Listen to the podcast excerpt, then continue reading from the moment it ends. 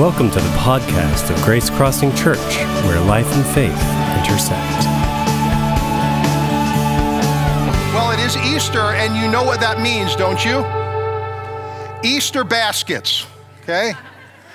How many of you here still get an Easter basket? Come on, proudly raise up your hand if that's you. Okay, men, this is your moment for some practicing some vulnerability. If you're a man here and you still get an Easter basket, lift up your hand, okay? Proudly, okay, proudly. Woo, good. Wonderful, wonderful. Well, so this is a first for, for uh, me and Kelly. Kelly is actually in Virginia celebrating Easter with our oldest daughter and her family. It's the first time in Easter that Kelly and I have been apart in our married life that I can at least remember. And, um, and so before she left, Kelly said to me on the way out, she said, Now, there's a little something that I've got for you. Um, and it's in the closet, but you can't go and look at it until Easter. Now, when I hear someone say, You can't go look at it, that for me is invitation to go look at it, right? I mean, anybody else like me? That's how I hear it at least. So when I got back that day, I had to take a little sneak peek. and I had a wonderful little uh, Easter basket waiting for me. Um, and it had uh, one of my very favorites in it. Uh, I love Reese's peanut butter eggs.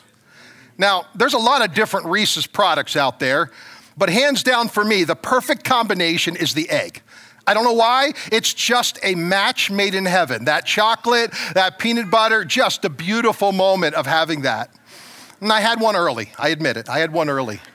There was something else that was in my Easter basket, though, that I'm going to practice some real transparency with you today. And I'm going to let you in. I'm going to tell you about it. But you got to make me a promise. You got to promise me that this will stay between us. No talking about this at your Easter dinner table, okay? No conversation. Do you promise? Okay, I'm gonna, I'm gonna be vulnerable here. My wife got me my very own little purple Easter bunny, floppy ears and all. I got it all. I mean, here it is. That's cool, huh? Isn't that cool? Now, now, let me let you know a little secret, okay? I grew up in a family in a home where I never felt celebrated, and we didn't celebrate well. And I think Kelly knows that. And so, man, she sometimes just pulls out all the stops to make sure that I can feel celebrated again. So, this little Easter bunny is special. Probably go to one of my grandkids, but it's, it's special. Easter actually means the greatest mystery, and we've been in a series here, if you're new to Grace Crossing Church, we've been in a series called Rest in the Mystery. And the greatest mystery by far that we read about in Scripture is the mystery of the resurrection. There is a verse that I'm going to use to lead into this talk, and then we're going to go back to it to lead out of this morning's talk. It's found in 1 Peter chapter 1 verse number 3, and here's what it says. Praise be to the God and Father of our Lord Jesus Christ. In his great mercy, we sang about that just a moment ago. In his great mercy, he has given us new birth into a living hope through the resurrection of Jesus Christ from the dead. And this verse begins with a word it's the word praise. Praise actually simply means expressing thanks to God for God. That's what praise is. It is expressing thanks to God for God. Now, I know it's Easter. I know it isn't Thanksgiving. But I'm going to be honest with you for just a moment and let you know that my default position in life is not one of gratitude. My default position is one to find fault more than to find praise.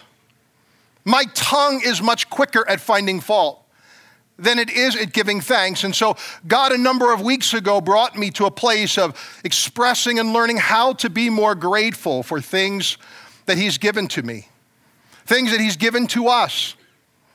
And if you're here this morning and you're searching and wondering, what do I have to be thankful for on this Easter? Let me just give you one thing that you can be very, very grateful for and you can practice celebrating this Easter. John 3:16. God so loved the world that he gave his only son so that everyone who believes in him will not perish but have eternal life. God so loved. And if you do nothing else this Easter, what I want to encourage you to do is take the world out of that and put your name in there. God so loved Gil that he gave his son. God so loved Eric that he gave his son. God so loved Hugh that he gave his son. Take your name and put your name in there. Because the reality is, this is the promise of Easter, and many of you here, you've never heard this before. You've never realized this. This is the first time you're hearing this that God loved you so much and He freely gave His Son for you so that you could have life. And I just want you to take that all in.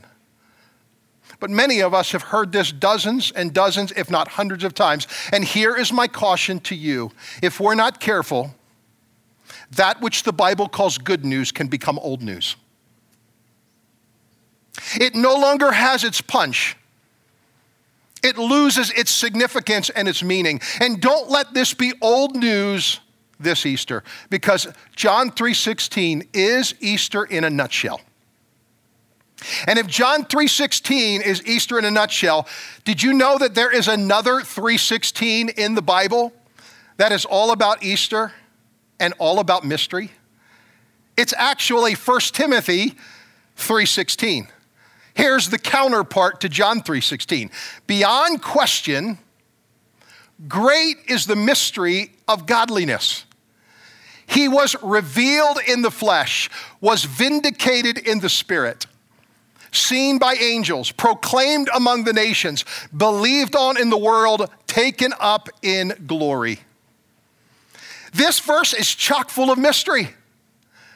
We've got the incarnation, God coming in flesh. We, we've got the Holy Spirit, who is a mystery. We've got the mystery of angels in this verse. We've got the mystery of glorification. Listen, it's all, everything about Easter is a mystery.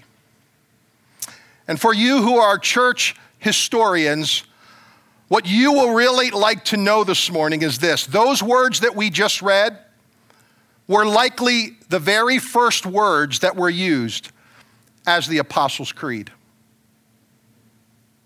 So if John 3:16 is Easter in a nutshell, 1 Timothy 3:16 is the Christian faith in a nutshell. Before there was ever a Nicene Creed, before there was ever an Apostles' Creed, which gave us all a common language by which to celebrate our faith, those happened in the second and third centuries. But before that, the words that they would recite are, are likely the words that we just looked at in 1 Timothy chapter 3:16. And what's so interesting about this is that Paul the Apostle here calls this the mystery of godliness. Contrary to what you may believe, godliness isn't a behavior. Godliness is a person. Godliness is the person of Jesus Christ. It is not something that we do, it is something that God did for us. That is godliness. That's what makes us godly. And the mystery of Easter is all about the mystery of God's love. It's about the mystery of God's life in death. And it's the mystery of death overcome by life. This morning, here's how Hebrews captures it Hebrews chapter 2, verse number 9. We see Jesus crowned with glory and honor because he suffered death. So that by the grace of God, he might taste death for everyone. Listen, Jesus tasted death so that we can taste life.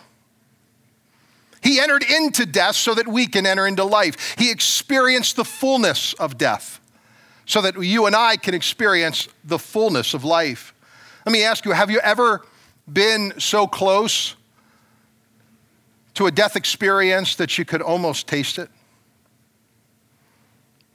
I mean, have you ever had a, a near death experience, the kind where death feels more plausible than survival feels? I actually had that a few weeks back. When my wife and I were in Maui, we had heard that when we went to Maui that there was something we had to do there. And what we heard was that you've got to take the road to Hana. You, you just got to take the road to Hana, okay?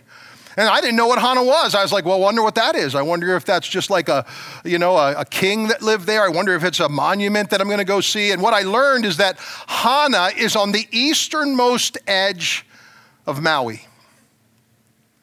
And there is no route to get there through Maui. The only way to get there is on the outer rim of the island, which actually is the slope that falls off of the Haleakala Mountain,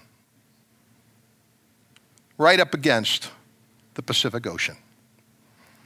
Oh, now, now listen, it's a beautiful drive, but, but we didn't learn until after we got b- back from it we did not learn that this was one of the most dangerous roads and one of the most dangerous drives that you can take. Had no idea. As we were driving, I just needed a break, and so we stopped along this little roadside pull off, and they had some different shops there and kind of little things set up in a village type setting. And I noticed when I was there that there was a, a shirt that was for sale that said, I survived the road to Hana. Should have been a clue. should have been a clue, right? Didn't know what it was, but I should have been a clue. And what I was just in for, I had no idea of just how much I was going to feel close to death. You know, they say ignorance is bliss. Ignorance almost cost me my life, right? I want you to take a look at just very short video we took of our drive on the road to Hana.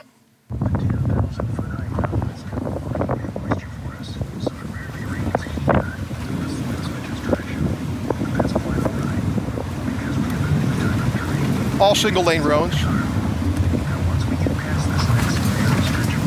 Not well paved.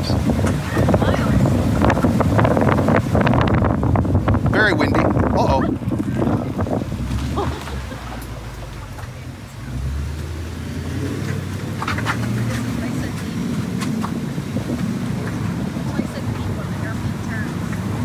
If you're a little queasy, you might want to look now.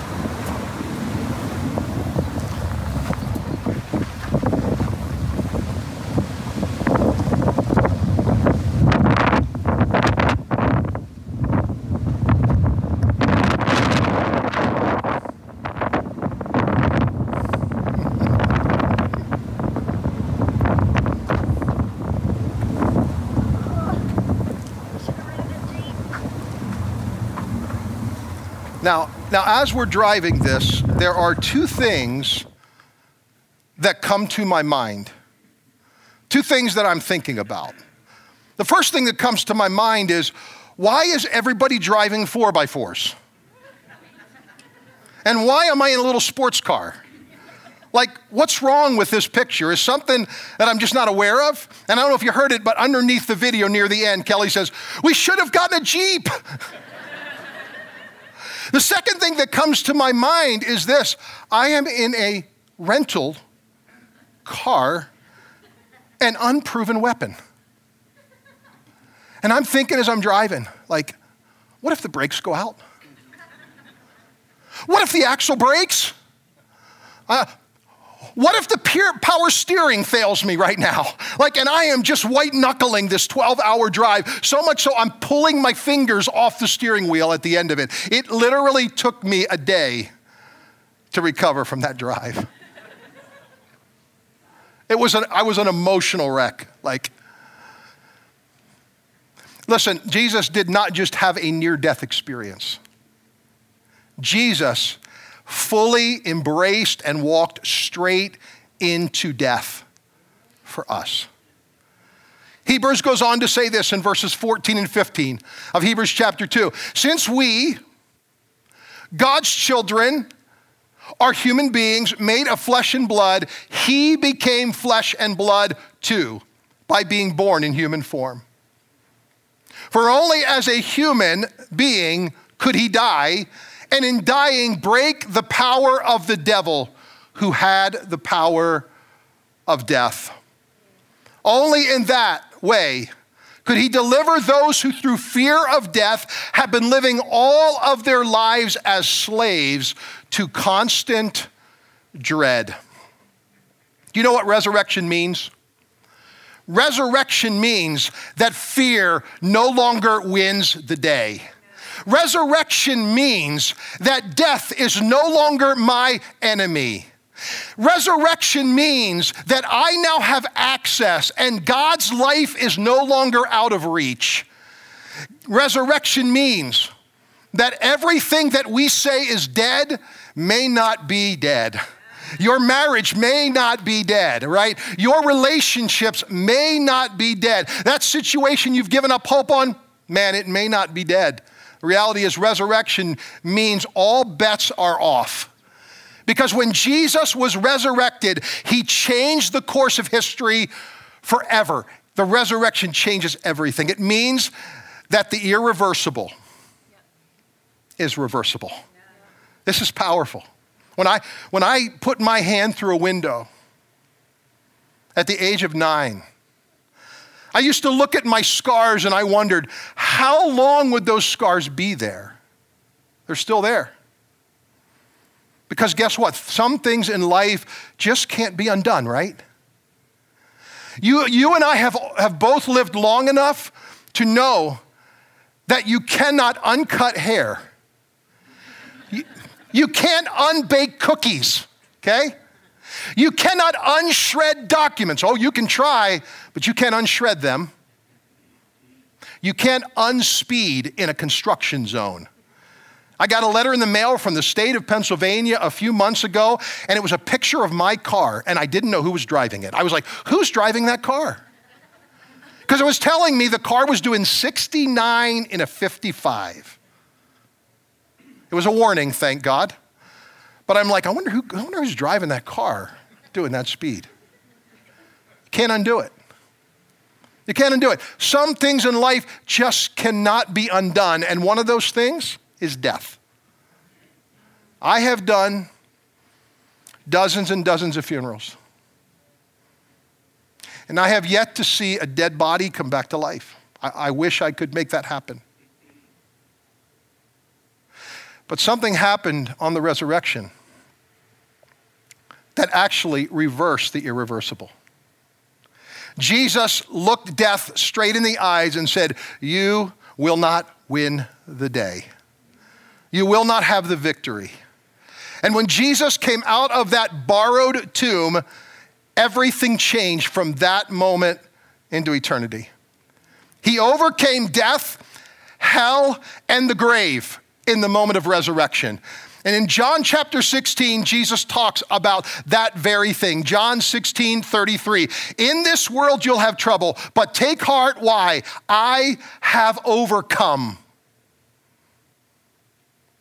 this verse is so full of realism and it's so full of optimism. It's so full of realism because Jesus here is saying, don't look now, but life's going to be hard. You're going to have troubles. You're going to have difficulties. And I think, as followers of Jesus, friends, you and I should be the most realistic people in the world. Contrary to what some people say, faith is not the denial of reality, it is fully embracing what is real.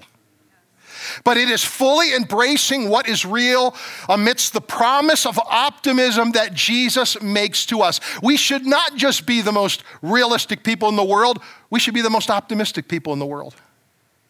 Because we've been given the promise that Jesus made to Mary while she is grieving the loss of her brother Lazarus, who, yes, was raised from the dead by Christ, but died again. Jesus at resurrection did something no one else had ever done before and no one else had ever done since. And his words to Mary are powerful. In John chapter 11, here's what he says Jesus said to, to Mary, I am the resurrection, and I am the life. The one who believes in me will live, even though they die. And whoever lives by believing in me will never die. And then Jesus asks her this question Do you believe this? How is it possible that Jesus could be both the resurrection and the life? Well, let's return to where we began. The answer is given to us in 1 Peter chapter 1, verse number 3. Then let's unpack this just a bit as we prepare to close. Praise be to the God and Father of our Lord Jesus Christ. In his great mercy. Let me just pause there for a moment. Resurrection is all about the great mercy of God. It is God's great mercy that sent Jesus to this earth. It is God's great mercy that put Jesus on the cross. It is God's great mercy that held him in three days of silence.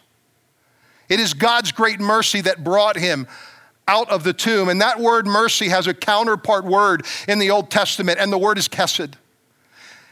It's a word that's translated as mercy, faithfulness, loving kindness, but the word that I like the translation the best is the English Standard Version that says steadfast love. When I think of God, I think of stubbornness. It is God's stubbornness that actually pursued you when you weren't pursuing God. It is God's stubbornness that loves you when you least deserve it and when you least expect it. It is God's stubborn love that takes your refusal, your denial, my, my own heart that is often cold toward God if I'm not careful. It is God's stubborn love that keeps pursuing me. And in His great mercy, he actually did something for us. The Bible says that in His great mercy, He has given us new birth.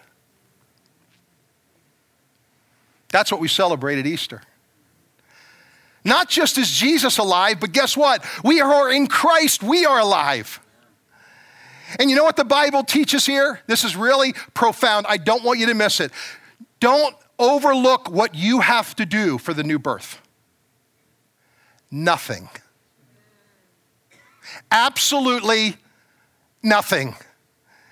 In His great mercy, He has given us new birth. Colossians chapter 2 tells us how this works. When you were dead in your sins and in the uncircumcision of your flesh, your heart even, God made you alive with Christ.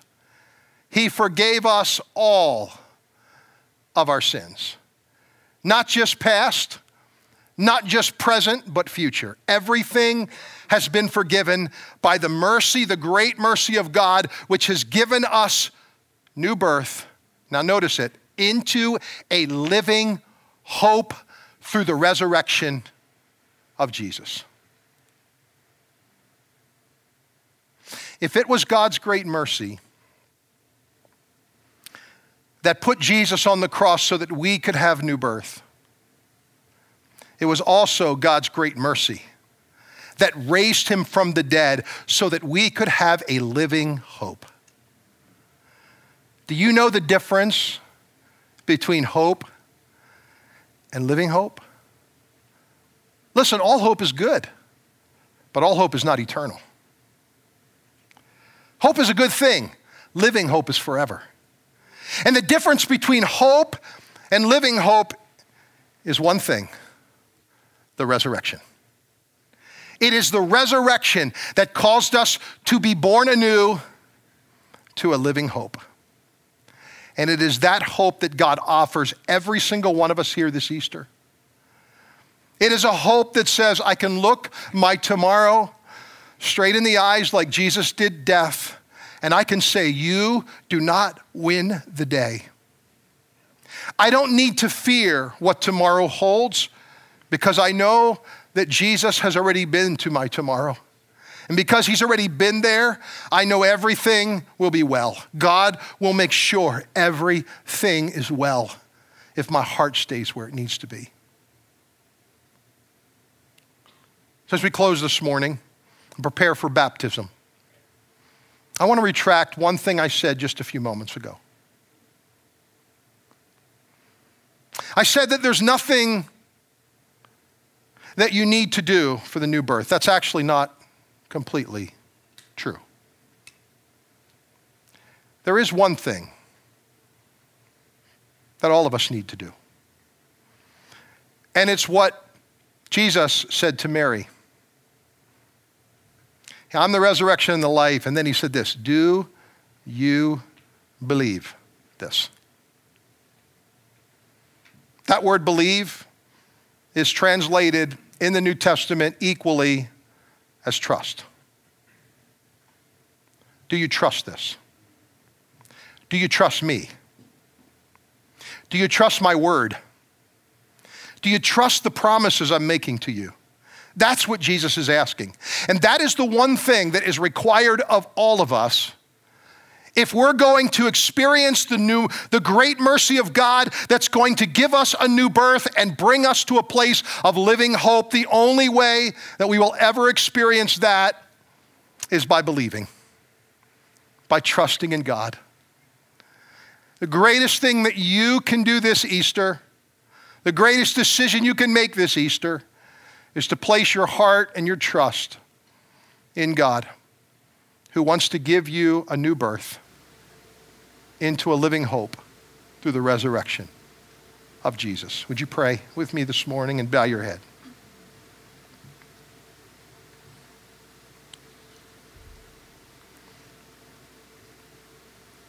New birth is not about your age. It's not about your position. It's not about your status in life. The new birth is all about God's gracious gift to you because of his great mercy and love. Stubborn love that is pursuing you.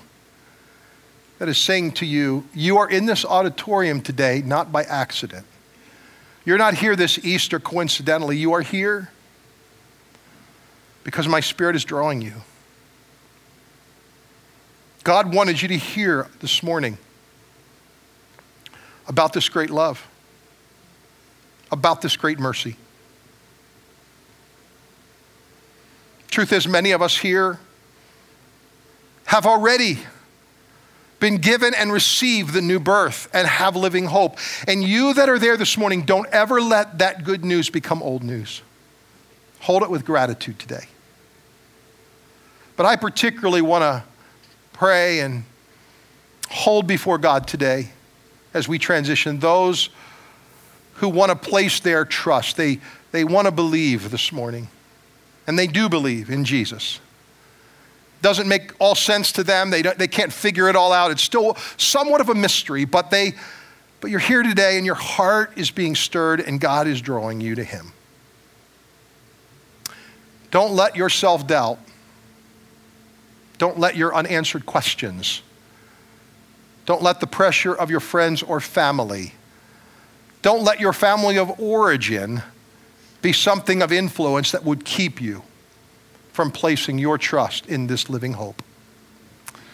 This morning, if you're here in this auditorium, before we stand and worship and sing, we want to pray. And if you're here and you want to place your trust in Christ, would you lift up your hand if that's you today? And you can put it right back down. But yes, are there others? Yes, there are those that are saying today, I want to place my trust I believe in Jesus.